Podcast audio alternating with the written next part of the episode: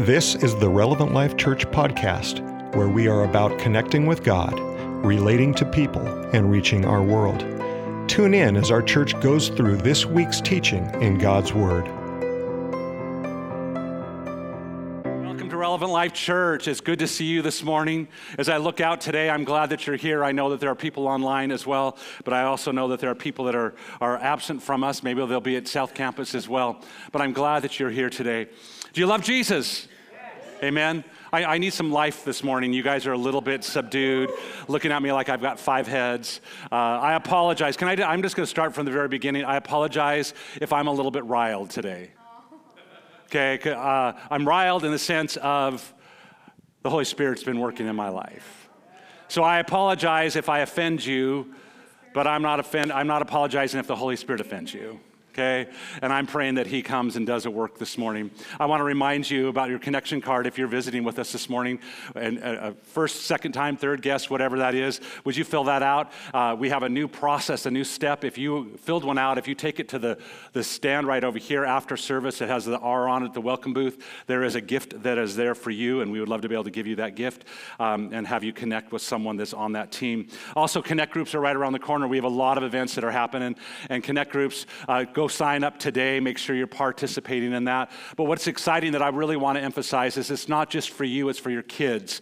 So if you have kids, this is no longer glorified babysitting, it's purposeful and intentional. Amen. And Pastor Sarah's got a vision and she's got a dream and she's got some excitement and we're launching something brand new. How many will pray for Pastor Sarah as she launches this? Pray for her team. But I want you as your kids, would you participate? Would you adjust your schedule, not just for you, but adjust your schedule for your kids because this is something that's holy and sacred for them. Uh, we're in the middle of our, our fasting and prayer uh, time. We began our 21 day fast last Tuesday. We're in the process of moving forward. Remember our prayer times Tuesdays and Thursdays, Tuesdays through uh, excuse me, Tuesdays through Fridays, 12 to 1, and we would love to see you there at our South Campus during that hour two really important things that I want to uh, express. One that you saw on the slide, and that is February 4th. There is a parent and parent and ch- kid child uh, vision night that we don't want you to miss. I've watched Pastor Sarah as she's put a lot of attention and a lot of focus into the theme and a lot of focus into what's going to happen in 2024. And parents, you don't want to miss what's exciting on the horizon. Sarah's got a great team, and her team's going to be there, and it's going to be fun fun. There's going to be prizes. There's going to be vision. It's going to be a, food. Everyone loves food. So make sure you go on and sign up for that. Also, something brand new for us, first ever at Relevant Life Church uh, in the history of this church, when it used to even be Calvary Temple that I know of, is where we have a serve team night. Everyone say serve team serve team. What that means is if you are serving somewhere in our congregation, in our church, you are on the serve team. So this, this night coming up in April 14th is for every person that is serving on a team in any sort of capacity. Uh, you're invited to this. You will want, not want to miss it. If you want to come, you got to join a team right? So this is like uh, manipulation, whatever you want to call it. We need you to serve, but if you want to join us and you want to sign up for that, get on get involved in a team somewhere and we would we will put you to work. Uh, this is going to be a catered dinner. There's going to be honors and awards uh, that celebrate the individuals that make relevant life church function. And we want to honor you. We want to celebrate you because we get to do what we get to do every day of the week as pastors but you're the one that makes sundays a success. You're the one that makes ministry a success because we could not do it without you. And we want to honor you in that way. So would you go on and sign up for that? Are you ready Say, I'm ready. Ready. Turn to your neighbor and say, Get ready. Get ready. Me, in my energy, I say, punch him in the arm and say, Get ready, but that might be a little bit too violent today right? Today we're starting a brand new series. Uh, the series Make Room. The overview of this uh, series is something that we're going to be looking at uh, for the next five weeks of what I believe and hope and pray is not just a five week ser- not just a five week sermon series, and actually in reality is probably one sermon that's split over five weeks. And how many say thank God for that? Right? Because if it was one sermon, you'd be here for five hours because the content that is here. And I'm praying that I will be sensitive to that today. But my prayer, honestly, uh, through this series and in preparation for this, I feel like the Holy Spirit has given me this word, and I looked it up, and there's some negative connotations, but there's positive connotations. But I've been praying, God, would you disrupt us? Would you disrupt our lives? You know, I don't want you to go look at the negative, but I want to give you the definition. Disrupt. Would you interrupt our lives? Would you interrupt us? How many need God to interrupt something in your life? I love this next phrase here to alter the structure of. To alter something internally within us, in our minds, in our, in our attitudes. And the last one is to, uh, to, uh, is to cause radical change. Sorry, my cause radical change. And I want to invite you to do something today. Uh, if you don't, if you don't want to pray this prayer, don't pray it because I believe that God's going to do it in our lives. But if you have the boldness to do it, the courage to do it, if you would leave, lift your hands across this room, and would you say, God, would you disrupt my life? God, in 2024, would you disrupt our lives? God, would you interrupt? Would you alter us? God, would you bring change, radical change, lasting change, dynamic change? God, where we've become complacent, where we've become apathetic, God, where we have become stale, God, where we have become dull. God, would you come and would you ignite? Would you sharpen our lives? Would you stir us today? And God, we pray these things in Jesus' name. Amen. 2024, everyone say 2024. You know, I love New Year's. If you've known me for very long at all, you know that I love New Year's. And for some reason, I have this fascination with New Year's more than I have with New Days. Anybody there? You know, it's like New Days, they can just become monotonous, but New Year's only happen once a year right? And so it's like you, you get energized. I get energized by this idea of New Year's. And I want you to see this next slide here. I think of 2024, and if you could see the picture more clear, it's, it's a road that is going into the distance that we do not know where we're going. We don't know what's happening. We don't know really what's 2024 is even holding for us. And some of us, we can get excited about that. We can feel a little bit nervous about that. It could create some anxiety. If you're a planner, you want to know every step. Anybody out there that want to just know what the next thing is? But on this slide, I've given us five words that I believe, or I know we're going to be discussing them in the next five weeks. But I'm praying that they're going to be five words that will direct our steps for 2024 not just direct my life or Relevant Life Church, but will direct your life. And I love these words new. Everyone say new. new. Enlarge. Everyone say enlarge. Stretch. Stretch. lengthen. lengthen. And strengthen. Each of these words are connected to our topic today of make room. Each of these words are a preparatory word. Each of these words are something that is demanding something of you and me. And that's why I'm saying, God, Holy Spirit, you've got to come and disrupt us to get us out of our comfort, to get us out of the normal, to get us out of what we limit you to, to go, God, I want the new. God, I want to enlarge my life. God, I want to stretch my life. I want to lengthen my reach. I want to strengthen what it is you're doing in me. What I want you to realize today is that 2024 is brand new, it's unlived. It's uncharted territory. It's unexperienced. It's undefined. So when today, when we think about 2024, it's not just more of the same. It's not just how we've always done it. We need to step into it with a mindset to going, God, what is the new thing you want to do in my life? God, what's the new thing you want to do at Relevant Life Church? What's the new thing you want to do through the body of Christ? This idea of make room, the definition is this to move aside. Now, I'm not asking you to move aside. Well, maybe I am if you need to move aside to let God in. If you're, the th- if you're on the throne of your life, then you need to move aside. Amen? But to move aside, to move something aside to allow some, someone to enter or to pass. Today, in this context, context, I'm asking you to evaluate your life to go, God, what is it that I need to move aside so you become a predominant area in my life? More predominant than you are currently. Clear, clear space for something. This idea of clearing space for something is the idea of rearranging your life reorganizing your life, eliminating to create space. I don't know about you, but anybody go through and eliminate things and create space in your home. I can tell you this, I d- didn't ask for permission, but Trenton is one who's constantly cleaning out. I mean, he gets one little thing and he's running to Goodwill. Or he's going, Dad, Mom, do you want this? Because he wants to fill our clutter so when we die, he can clean our clutter out. he's making space in his house and Cluttering my house. You say, Pastor Kevin, what are we making room for? Number one, we're making room for God. Yes. Making room for God in a way that we haven't done so up to this point. We're making room for people in our lives, people in our congregation. We're making room for vision. We're making room to accomplish the purpose of God in this church. We're making room for the new. We're making room for change. Everyone say change. Change is not always something that we embrace or like. We're making room for growth.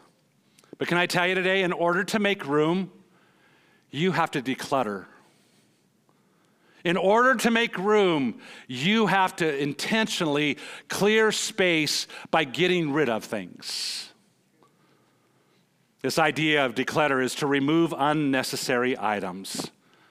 As you look at your life today, what are those unnecessary items? I realize, you know, I've been thinking about this concept for the last four months in preparation for today. And today, this is brand new to you. So this may take a bit for you to swallow and to evaluate. But this is the question I would love for you to write down somewhere and to begin to ask yourself what is it that you need? What, what, is in your, what in your life is causing disorder?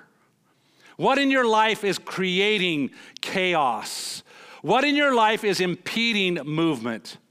What in your life is reducing your effectiveness? Now, I'm not talking about effectiveness on the job and productivity, even though that's important because we as Christians are to do our best.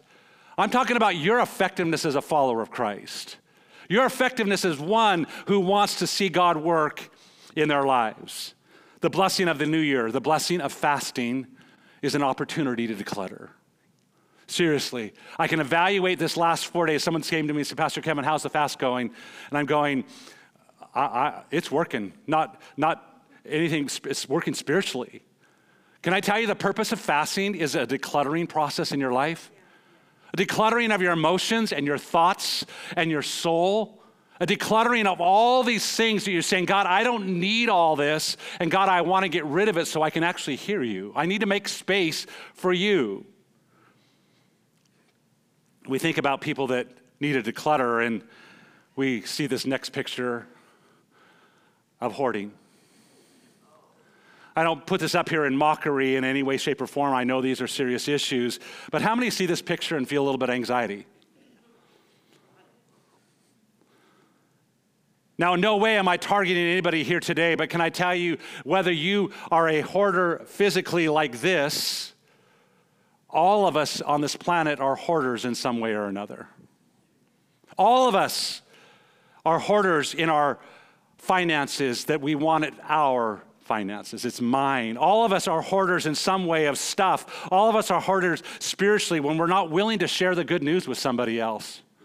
All of us are hoarders when we mentally, uh, when we overcomplicate thoughts patterns and mentally uh, just r- r- ruminate over things.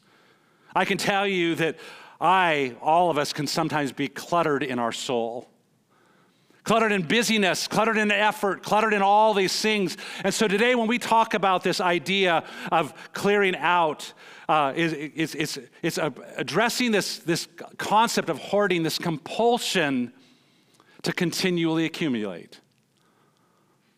In our culture today, is an advertisement there for you to what? Continually accumulate. Well, my son's in my life is for me to continually accumulate.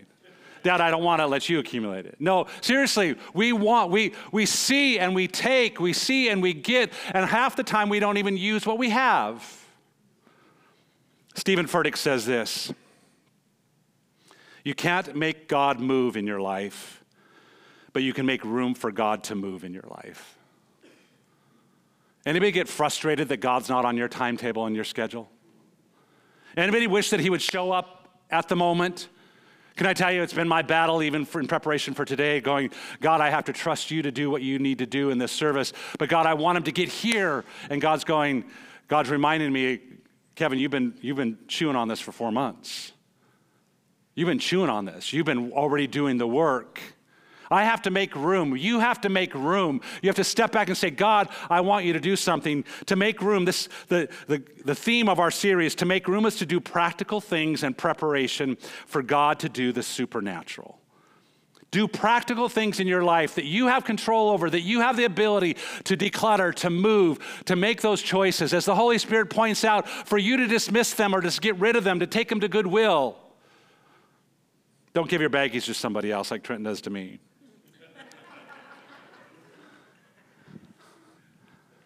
The theme of today, this title of today is Get Ready. Turn to your neighbor and say, Get ready. Get ready. Come on, get ready. Get ready. Come on, there we go. Can I tell you, we got ready for church this morning. At least I hope you did. Uh, you get ready for work every single day. You get ready for a vacation. You get ready for the holidays. You get ready for guests to come into your home. We prepare, we make ready for use. In connection with, make, with making room, we have to get ready to make room. Probably one of the largest items that we make room for if you have ever had a child or planning to have a child is we prepare for that baby that's going to come. We get ready for babies. We prepare the nursery. We have the baby showers to get the clothes and the diapers. We prepare by picking a name for that child. We plan. The mother's body begins to prepare for the child growing inside and eventually prepare for the birthing process. We prepare for budget for the budget. We pray, prepare for diapers and formula. We prepare for sleepless nights, if you can even prepare for sleepless nights. We prepare our house for safety. There is a lot of getting ready for a child to come into your home. There's a lot of things that we have to step back and make room for and evaluate and go, is this clutter or is this necessary? Do I need this or do I not need this? You may not be getting ready for a baby, but I want to ask you this question What is it in 2024 that you need to get ready for? It may be a premature question because you're not really thinking so much about it, but can I ask you, would you be committed to begin to ponder this and think about this? As I said, the next five weeks are uh, a, one sermon broke down into five weeks, and we're going to be using two primary verses from the book of Isaiah. I want to give you some context. Isaiah is writing to the exiles in Babylon during the 6th century BC. The exiles had been deported for more, up to more than 50 years, and, and they're now back in their homeland, which has been destroyed. The overarching message of Isaiah is that God is both the judge and the savior. The judgment of God declares what is broken, and the promise of God brings what it needs to be healed. The book of Isaiah provides us with the most comprehensive prophetic picture of who Jesus Christ is. Now, I encourage you, if you want to go and do more research on that, go read the book uh, of Isaiah. Isaiah contains one of the clearest expressions of the gospel in all of the Old Testament. It's clear that the people have turned away from God and failed in their responsibility as his children. Yet God miraculously holds out this hope to this unrepentant people, offering cleansing of sins and blessing that comes with faith and obedience to him. Can I tell you today, when, we, when I read the book of Isaiah, I can see the United States of America, but I can see the grace of God. I can see the power of God.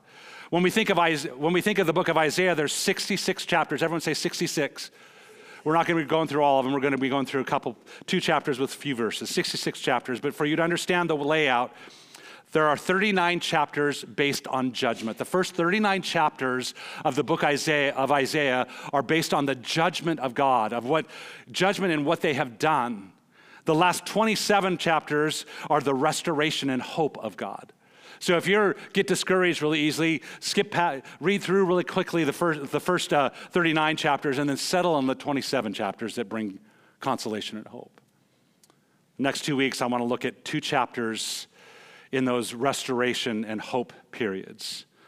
I bring up that idea of prepping for a baby because this first, first passage of scripture that we'll focus more on next week is this one in 54, verses 1 through 5.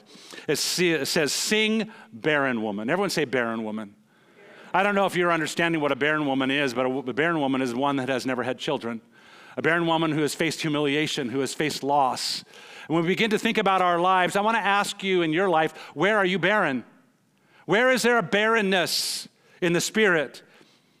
He goes on to say, You who never bore a child, burst into song, shout for, shout for joy. You will never be in, uh, you were never in labor because, uh, you, you are never in labor, because more are the children of the desolate woman than of her two, uh, of, of her who has a husband, says the Lord. But God, in a sense, is coming in verse 2 and he says, Get ready. I want you to enlarge your tent. I want you to stretch your tent curtains. I want you to not hold back, lengthen your cords, strengthen your stakes, for you will spread out to the right and to the left. Your descendants will dispossess the nations and settle in their desolate cities.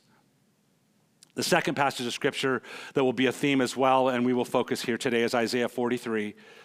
This is what the Lord says He who made a way through the sea, a path through the mighty waters, who drew out the chariots and the horses, the army and the reinforcements together, and they lay there never to rise again, extinguished, snuffed out like a wick. Forget the former things, do not dwell on the past. See, I'm doing a new thing, now it springs up. Do you not perceive it? I'm making a way in the wilderness and streams in the wasteland. In the second passage of Scripture, we see God's faithfulness. We see God's restorative power. We see God who is a God who was present with them then and who a God who wants to be present with them now. It's so important that we understand, but as we see this passage of scripture, the only way for them to experience the new thing that God is promising is that they declutter their memories. Is that they declutter their life, that they get things out of the way to experience God fresh and anew. Let me ask you today how many of us experience God based upon something that happened in the past? It's not, it's not wrong, but we all do, do we not? How many, when we pray, we look back to the way God did something then, and in some ways we expect Him to do it the same way that He did it last time? You're lacking finances, and all of a sudden you pray, and one time years ago, someone drops a, a, a, check in the mail and it comes to you, and you're going, Oh God, I need finances 10 years later, and you're expecting someone, you keep going to the mailbox going, God, is there a check in the mail? Can I tell you, it's the same God that'll provide, it's the same God that'll do, but oftentimes He doesn't do the same thing. This concept of knowing that we've got to declutter our lives. How do we do that? I want to give you four points this morning. We get ready by number one, trusting God's sovereignty and His faithfulness. Trusting God's sovereignty and His faithfulness. The key word is trust. We just sang about it this morning, but this word trust, one in which confidence is placed. And I ask you today, where is your confidence placed? When you think about your space, when you think about this idea of making room, are you trusting in all of the clutter that's in your life? Today, when we think about these things that we put our trust in, one in which confidence is placed, assured reliance. Uh, this is obviously talking about a person because it's reliance on the character, the ability, the strength, or the truth of someone. Trust. Not sure if you're aware of it or not, but trust is the foundation of every relationship. So, trust, trust is the foundation of a marriage. Trust is the foundation of a friendship. Trust is the foundation of a parent child relationship. Trust is the foundation. Trust is the foundation of our relationship with God. We have to come back and go, God, can I trust you? We have to have trust in these chairs that when we sit in them, they're not going to collapse. We have to have trust in our car that when we go out and put the key in the ignition, that when we and we turn it, it's going to start. We have to have trust that when we're driving down the road, it's going to work. There's so many things in our life that are trust oriented. But can I tell you today, the only thing, the only being on this planet that you can have complete trust in is God. How many know that humanity is going to fail? How many in this room have ever failed? How many know that things, stuff are going to fail you. Things that have cluttered your life. God's going, Would you get rid of that clutter? Would you declutter? Would you put your confidence in me? Isaiah 43, it says, He who made a way through the sea, path through the mighty waters, he who drew out the chariots and horses, he who basically who snuffed them out like a wick. God begins by reciting to Israel the things that he's done in the past. God reminds them. He rescued them, from the, rescued them from the pursuit of the Egyptians. He made a way through a sea of impossibility. He saved them from their pursuit. Enemies who wanted to drag them back into the life of bondage and slavery, God says, no. The Israelites, in this process, they found great comfort in the, God reminding them of his sovereignty and his faithfulness. Here they're in prison once again. Here they're held captive once again. And God's going, hey, remember I delivered you then? I can deliver you now? These two words are so important. They're dominant character traits of God, and that one is the sovereignty. Sovereignty is being free from control, free from external control. God has power, wisdom, and authority to do anything he chooses with his creation. We come back and we go, God, can I count on you? Yeah, we can count on you, but can I tell you in God's sovereignty, if he wanted to, now don't, don't freak out here, but if he wanted to, he could change the rules on us. Why? Because he's sovereign. He's the creator. This idea of God being sovereign, it means that He's omniscient, He can see everything, He's all present, He's omnipotent, He's all powerful. Can I tell you, there's nothing on this planet that is sovereign? There's nothing on this planet in creation that is sovereign. God is sovereign. God is in control. God is in control of your life. He's in control of my life. The other word here that's so important is faithfulness, steadfastness, constant. God is unchanging in his character. He's bound by his character, meaning that you can rely on who he says he is and what he says he can do. God is sovereign. We can trust his sovereignty and we can trust his faithfulness. Oftentimes I can compare God's faithfulness to humanity's faithfulness. Anybody ever let you down? Have you ever let anybody down? Can I tell you, oftentimes our only context of understanding is humanity and lack of sovereignty, and humanity and their lack of faithfulness. We have to step back and get into God's word and look at the past and look at the stories to go, God, you are sovereign. You did work. God, you are faithful and you will be faithful. I love that song that we sing, I trust in God, my Savior.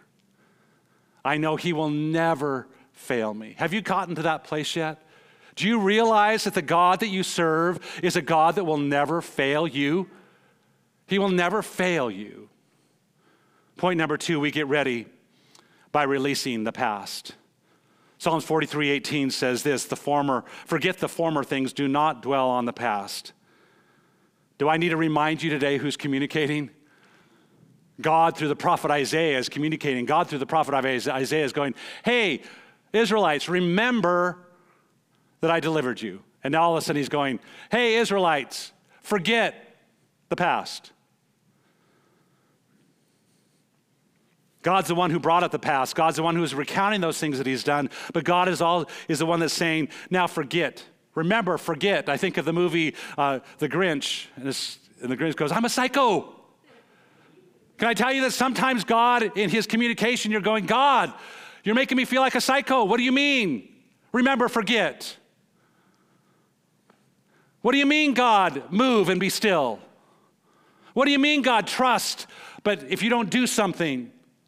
Can I tell you that there's this holy contradiction that is there, and this is one of those holy contradictions. And Isaiah is coming through the power of the Holy Spirit. He's saying, Forget the former things. This is not call, calling us to erase history. Not for us to go back and blank out our, our childhood and to blank out all these things. He's not saying forget about that. He's saying release the comparison of.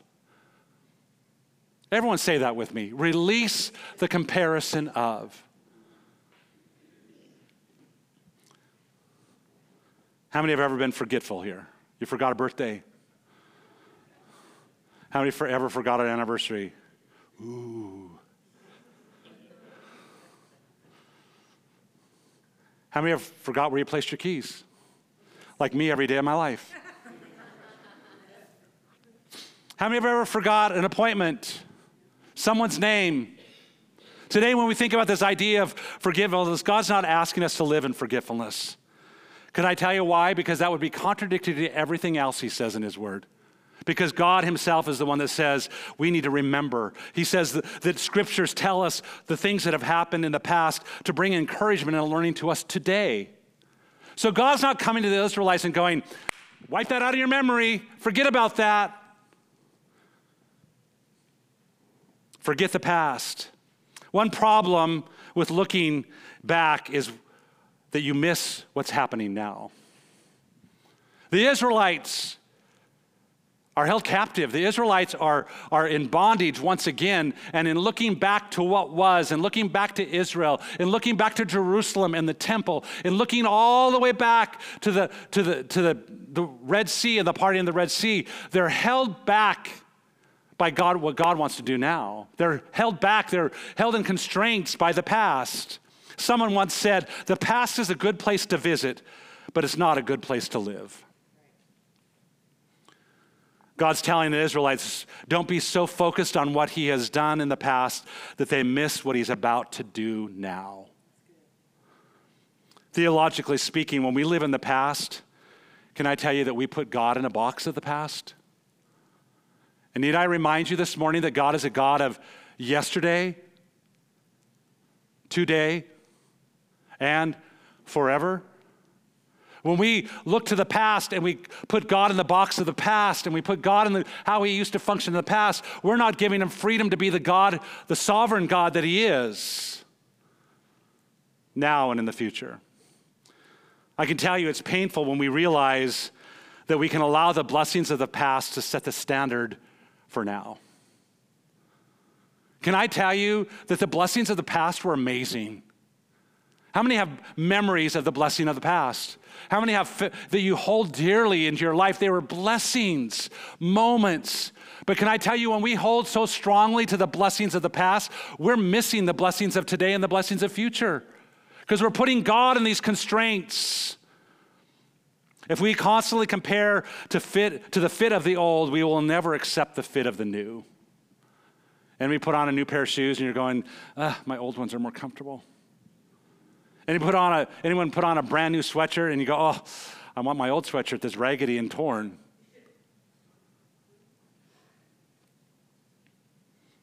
Old things, the good, the bad, and the ugly, can trap us in comfort. They can cause us to live in apathy and complacency.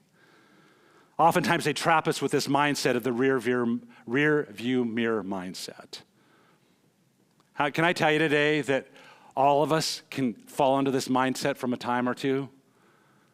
Many of us, when we look at our past, we can look at the good, the bad, the ugly, the hard, the losses, the victories, and we can allow them to dictate and determine our future.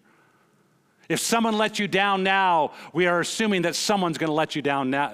Or someone let you down then, they're going to, we're assuming someone's going to let you down now. If someone was unfaithful then, we're assuming they're going to be unfaithful now. If it didn't work then, who says it's going to work now? But I want to remind you today that all of our past, the good, the bad, and the ugly, they've shaped us, but they don't define us. And this is what we're talking about when we're talking about forgetting the past. Don't let your past define who you are. When we're talking about making room in your life, how long have you been held in prison in this room of clutter? How long in your relationships you just keep bringing memories forward, putting ideas on when it's not even there? The purpose of remembering the past is to point us to the future. My counselor often asks me this question Is this the little Kevin talking, the child Kevin, or is this the big Kevin, the adult Kevin talking? You say, Pastor Kevin, what are you talking about? Can I tell you today, 60 years old, that I can still make decisions based upon the little child Kevin rather than the big Kevin? And I guarantee this you're impacted by the same framework. And it's a determination to go, God, I'm going to let go of the past. I'm going to move forward to who I am today. Point number three we get ready by embracing the new thing. We get ready by embracing the new thing. I'm going to tell you today that God is in the business of doing new things. God is in the business of doing new things, making all things new, making us new. We can look through the New Testament, and it says to put off your old self and to put on the new self. God is all about new things.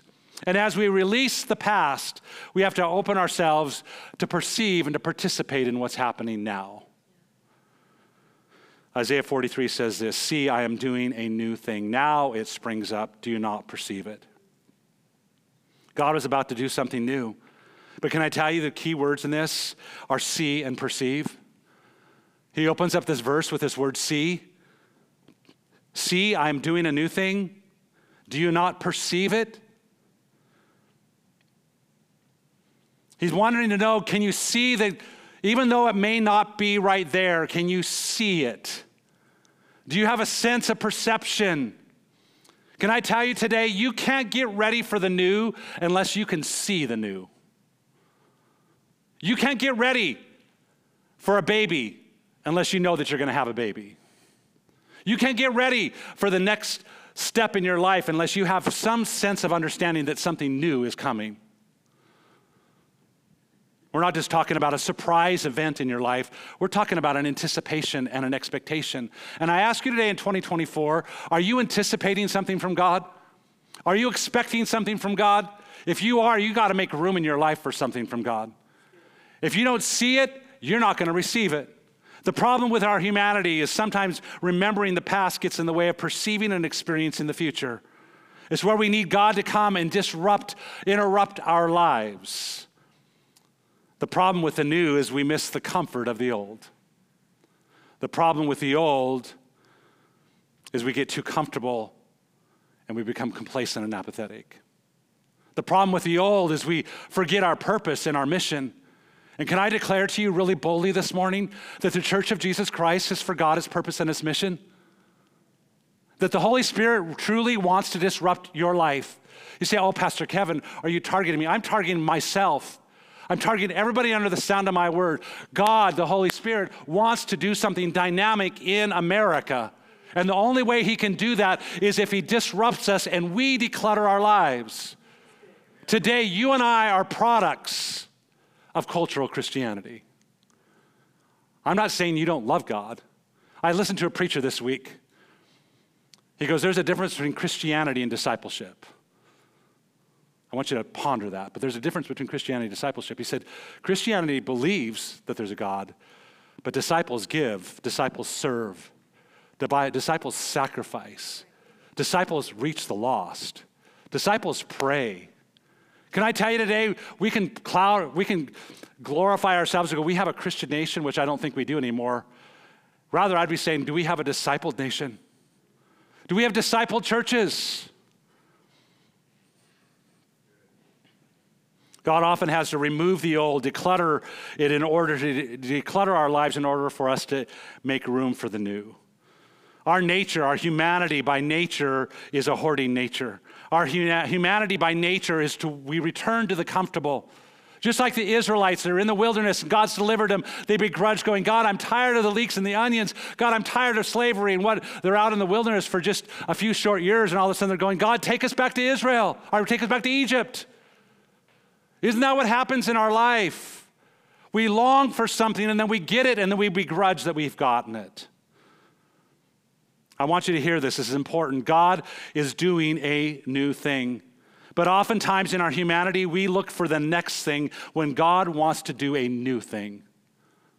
I want you to hear this today. We often look for the next thing when God wants to do a new thing. We look for the next thing, a point of succession. Well, this happened, so this will obviously happen. And God's going, No, I'm going to break your bubble. I don't want to do the next thing. I want to do the new thing. I don't want to just do a successive process. The question I've had to ask myself or stop asking is God, what's not, not asking what's next, but God, what's new?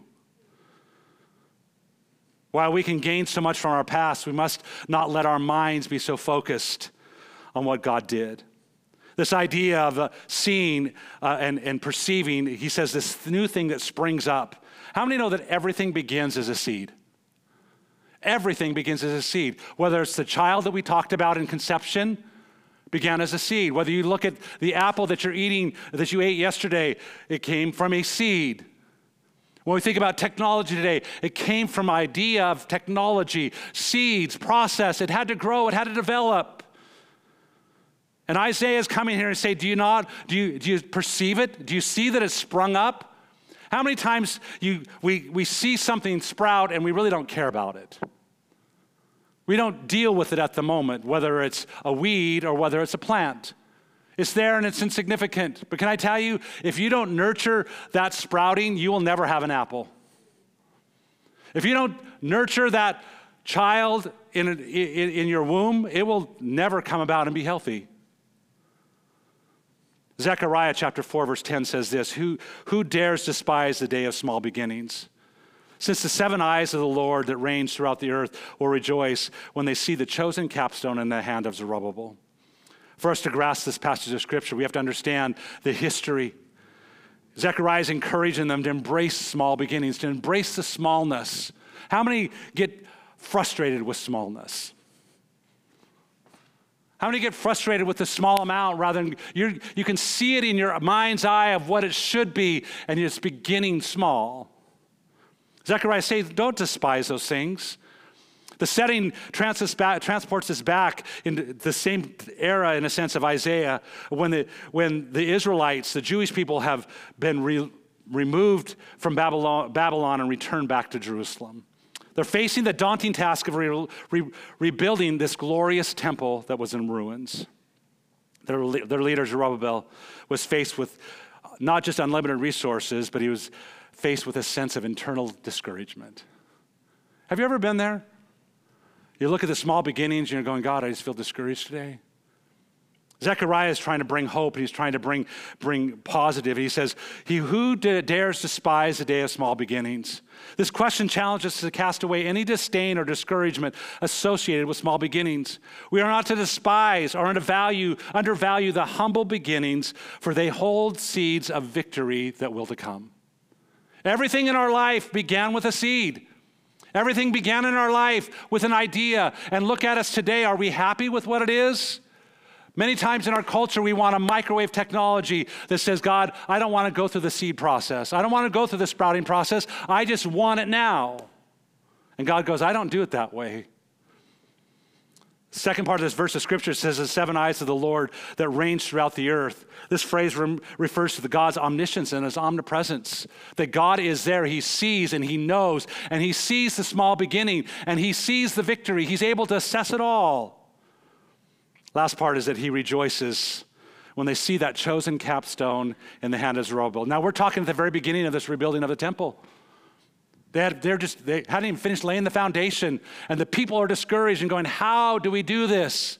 And God's going through the prophet Ze- Zechariah, let me tell you, or Zephaniah, let me tell you this story.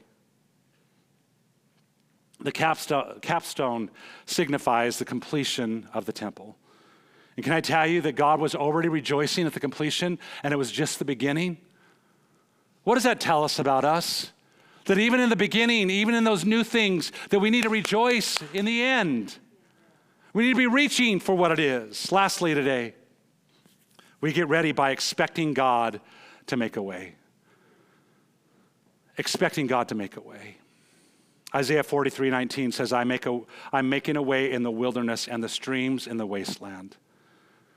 The new thing God is talking about, is about to do, is to make a way in the uncharted wilderness to make streams in an uncharted desert. Now, I like outdoors and I like the wilderness, but I also like the comfort of home. Anybody out there? God is talking directly to this idea of going, you know, out in the wilderness, there's wild animals. Out in the wilderness, you can get eaten. Out in the wilderness, you have to hunt for water. Out in the wilderness, you could fall and be alone. Uh, all these things out in the wilderness, we can have these fears of the wilderness and the fears of the desert and all the calamities that can come. But God, in His wording and His phrasing, knowing that they had been in the wilderness, knowing that they had experienced the wilderness, He says, I will make a way for you. I will make a highway in the wilderness. I will give you waters in the wilderness. I will provide for you in the wilderness. The wilderness can be uncertain and scary. The process between the promise of the new thing and the new thing actually happen demands faith. It demands preparation, not just once, but every single day. It demands aligning ourselves with God, saying, God, you promised. God, I want to see the new thing. God, declutter my life. God, I declutter my life. God, I'm making room for you. There's power in hope and anticipation. And if I want to experience something new, I have to see something new, but I have to start doing something new. Do you hear me today? If I want to experience the new, I have to see the new. But it's not just waiting for God to show up. I have to start doing something new. If I'm anticipating something, if I'm looking for something, if you're looking for something, you better start preparing for it. You better be walking as if it were already there. Quickly going to a story of Moses in the middle of the wilderness. Moses had been shepherding for 40 years in the wilderness when God appeared to him in the burning bush and it changed his life completely. Before this, I wonder if Moses thought his life was over. Anybody ever been there before? He had been spent 40 years in Egypt at Pharaoh's, as Pharaoh's grandson, brought up on the finest that Egypt had to offer. Then a failed attempt at helping his fellow Hebrews resulted in fleeing from Egypt for 40 years in the desert. Moses is now 80 years old and he's probably going, God, is this all that my life is going to amount to? Is this it? These sheep stink. This desert is dry and hot. I'm thirsty and I'm afraid of the wild animals. That's me saying that. God, did I blow my opportunity? The wilderness is not the end, it's part of our journey. It's the place where God does his deep and thorough work within our lives. As Moses was with the sheep and going about his regular, ordinary tasks, God met him in the burning bush. But I want you to understand this very important. God didn't immediately appear to Moses and reveal his plan. Exodus chapter 3, verses 3 and 4 says this Then Moses said, I must turn aside and look at this great sight and see why this bush is not burning up. When the Lord saw that Moses had turned aside to see, God called to him out of the bush, Moses, Moses, and Moses said, Here I am. I want you, if you don't already see it, I want you to understand this. God didn't speak to Moses until Moses recognized and turned aside. God wasn't standing over the side with a banner going, Hey, Moses!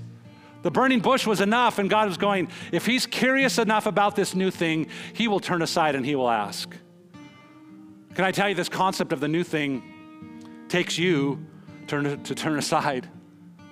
It takes you to pause in your life and to go, I'm not happy. I'm too complacent. I'm too comfortable. God, what is this new thing? You may not have a burning bush experience, but can I tell you today that God, the God who loves you, wants to communicate to you? We have to get ready. Before I close, I want to read one last story to you. I was reading a story this week about getting ready, turning aside by Smith Wigglesworth. He was having dinner with an Anglican vicar pastor who had no legs below his knees. Wigglesworth didn't pray for the man, but said to him in the morning, Go buy a new pair of shoes. The vicar initially thought it was some kind of cruel joke. However, as he laid down that night, the Lord said to him to do as the servant had said to him. And the next morning, he got up early and went downtown, stood outside, waiting for the store to open. And the clerk opened the door, and the pastor asked him for a pair of shoes. And the clerk looked at the vicar, saw his prosthesis, and said, I'm sorry, we can't help you. And the vicar said to the young man, That's all right, but I do want a pair of shoes, size six, black in color.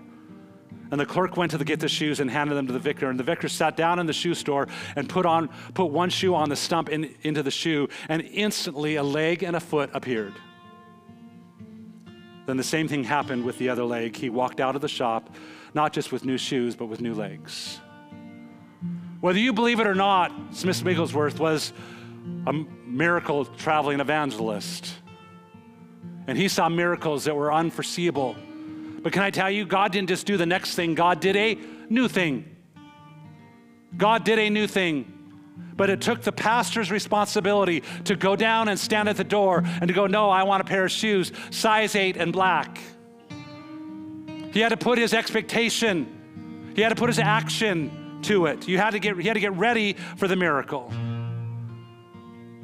My prayer is God, may we always have eyes to perceive the new. God, may we have eyes to perceive the new. God, may we have hearts to receive the new.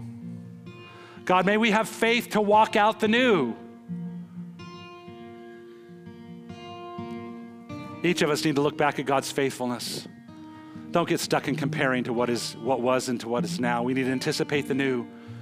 Anticipate the new people, the new vision, the new impact, the new part that God wants to do in us. And we need to begin to make room. Where do you need to declutter today? Get ready. Turn to your neighbor and say, Get ready. Why? Because God's going to make a way. Say it God's going to make a way. Come on, God's going to make a way. I believe that God wants to conceive something in you. Would you stand to your feet and sing the song, and then I'm going to close with my application. Here is where I lay down every burden, every prayer. This is my surrender. It's my surrender. This is my surrender. Here is where I lay it down. Every lie and every lie. This is my Come on. surrender. I will make Yes, I room will make room for you. across this sanctuary. Come on, let's do it. to do whatever